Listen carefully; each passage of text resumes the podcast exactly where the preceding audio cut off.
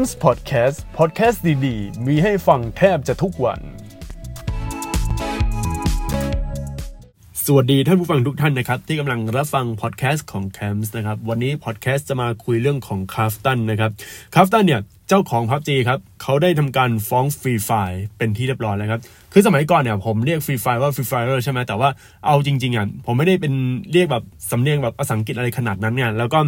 เราคุยเป็นภาษาไทยซะส่วนใหญ่เราก็เรียกเป็นสำเนียงไทยๆว่า Free Fire ดีกว่านะครับเพื่อให้คนหลายๆคนเขารู้แต่ว่าจริง ๆอะถ้าเป็นชาวต่างชาติเนี่ยเขาจะเรียกว่า Free Fire นะครับ Free Fire Free Fire นะครับแต่ว่าคือ Free Fire มันมันไม่ใช่ครับผมก็เลยต้องเรียก เป็นแบบสไตล์ไทยๆหรือ Free Fire ไปเลยดีกว่า จะได้แบบไม่ต้องสับสน แล้วก็หลายๆคนเขาเรียกแล้วก็พูดตามสำเนียงไทยดีกว่านะครับ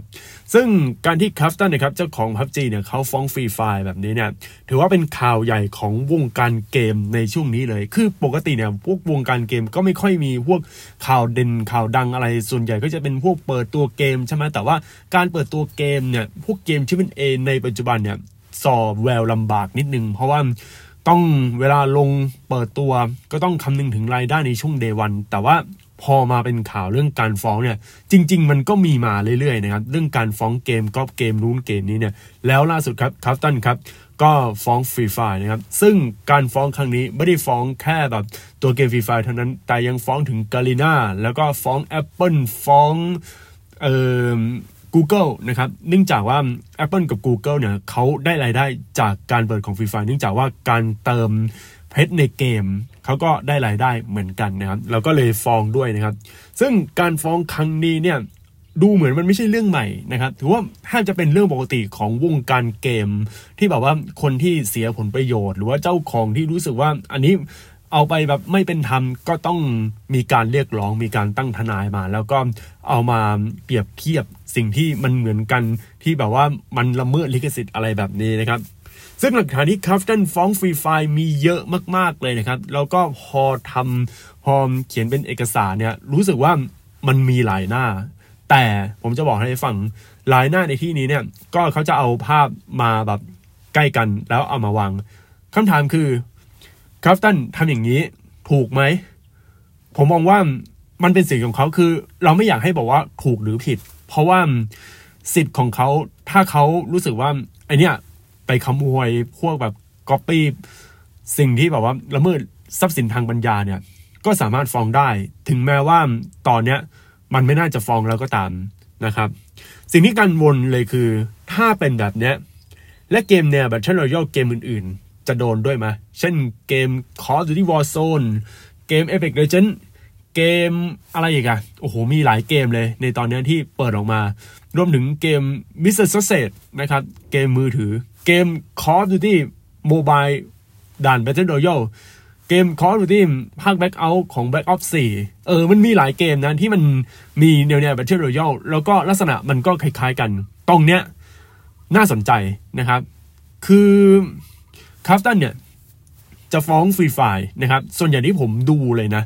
มันเป็นองค์ประกอบเก่าๆนะครับ ในช่วงแพทแรกก่อนหน้านั้น แล้วสิ่งที่เอามาเนี่ยหลังๆมาเนี่ยฟรีไฟเนี่ย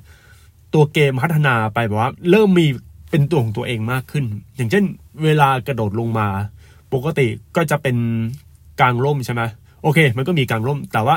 ตอนที่โดดลงมาตอนนี้ยังไม่กลางร่มนะครับฟรีฟคือ เกมฮับจีเขาจะแบบเหมือนกางตัวออกมา แต่ Free Fire เขาเหมือนเซิร์ฟสเก็ตนะครับ อารมณ์แบบเซิร์ฟสเก็ตอะไรพวกนี้เลย เลยเนี้ยมันจะเริ่มไม่เหมือน แล้วองค์ประกอบหลายอย่างในการยิงในการเรื่องเสียงเรื่องของ map อะไรต่างๆนะครับ บางส่วนก็เหมือนกัน แต่ว่าสิ่งที่เหมือนกันนะครับ เรื่องของหมวกเลเวลหมวกอะไรพวกนี้นะครับ เขาเอาสิ่งที่มันเป็นไปได้ว่ามันก๊อปเขาก็จะฟ้องฟ้องฟ้องไปเรื่อยๆนะครับ ถูกไม่ถูกอันนี้ไม่รู้ แต่สำหรับผมผมมองว่าปัจจุบัน Free Fire เริ่มจะแตกต่างจาก PUBG พอสมควร ดังนั้นคือมันค่อนข้างค้านสายตาสำหรับคนเล่นนะครับ คือปกติเนี่ย เวลาเราเจอแบบอุ้ยเนี่ยฟ้องคือถ้าผมคิดว่าเหมือนจริง ๆ นะ ก็เกม Area 52 นะครับ ไปก๊อปเกม Rainbow Six Siege อันนี้คือก๊อปของจริง อันนี้คือผมไม่เถียงองค์ประกอบโอ้โหเหมือนกันเลย แต่ว่าตัวนี้เนี่ย มันเหมือนแค่ช่วงแรก ๆ เท่านั้น ปัจจุบันโอ้โห มันมีหลายโหมดแล้ว มีโหมดแบบคือคือคือมันไม่เหมือนเมื่อก่อน เขาอาจจะฟ้องตอนช่วงก่อนหน้านั้นนะครับ สิ่งที่เขาฟ้องคืออะไร มันไม่ใช่แค่การแบบก๊อปตรงนู้นตรงนี้นะ แต่ว่ามันเป็นการก๊อปโค้ด นะครับ โค้ดเนี่ยคือผมฟังจากช่อง YouTube ที่แนวแนววิจารณ์อย่างช่องโอตาตัวปลอมเขาบอกว่าเขาก๊อปโค้ดแต่ว่าผมยังไม่ confirm นะ เพราะว่าผมก็ไปจำจากคนอื่นเข้ามาอีกทีหนึ่งแล้วก็เอามาเล่าแล้วก็เอามายำรวมกันนะครับ ดังนั้นเรื่องนี้เราต้องติดตามข่าวให้ชัดเจน เนื่องจากว่าบางอย่างมันก็เป็นความลับนะครับ มันก็ไม่ได้เปิดเผยต่อสาธารณชนมากนัก รู้แต่ว่า Krafton ฟ้อง PUBG คือคือฟ้อง Free Fire เท่านั้นเองนะครับ การฟ้องร้องด้วยเรื่องจุกจิกแบบนี้เนี่ยสำหรับบริษัทใหญ่นะครับ ผมอยากให้มองมันเป็นเรื่องปกติ อย่าง Apple ฟ้องซัมซุงอะไรอย่างเงี้ยแล้วก็ฟ้องไปฟ้องมาฟ้องเรื่อยๆนะครับ ตรงนี้เหมือนตรงนี้แล้วก็ฟ้องกันนะครับ ถือว่าเป็นเรื่องปกติ เพราะว่า เจ้าของเจ้าของที่ถือลิขสิทธิ์นะครับ เจ้าของ เขาเรียกว่าทรัพย์สินทางปัญญาเนี่ย ถ้าเห็นว่ามันเหมือนกันก็สามารถฟ้องได้ เช่นกันนะครับ เพื่อดิสเครดิตคู่แข่งหรือว่าอะไรต่างๆนะฮะอย่างไรก็ตามนะครับ อันนี้ผมพูดเลย ในโลกของธุรกิจนะครับ แรงบันดาลใจในการก๊อปมันอาจจะมีอยู่บ้างนะครับ แต่การมีคู่แข่งแบบเนี้ยช่วยให้วงการนั้นนะมันเกิดการแข่งขัน แล้วก็ผลิตอะไรใหม่ ๆ ออกมา และผลลัพธ์ ตกอยู่ที่ผู้บริโภคครับ เพียงแต่ว่าคนที่เสียเปรียบก็คือเจ้าของพวกธุรกิจอย่างเกมเกมเนี้ยก็คือคนทำธุรกิจเสียเปรียบตรงนี้แหละกลัวโดนฟ้องบ้างกลัวอะไรบ้างนะครับ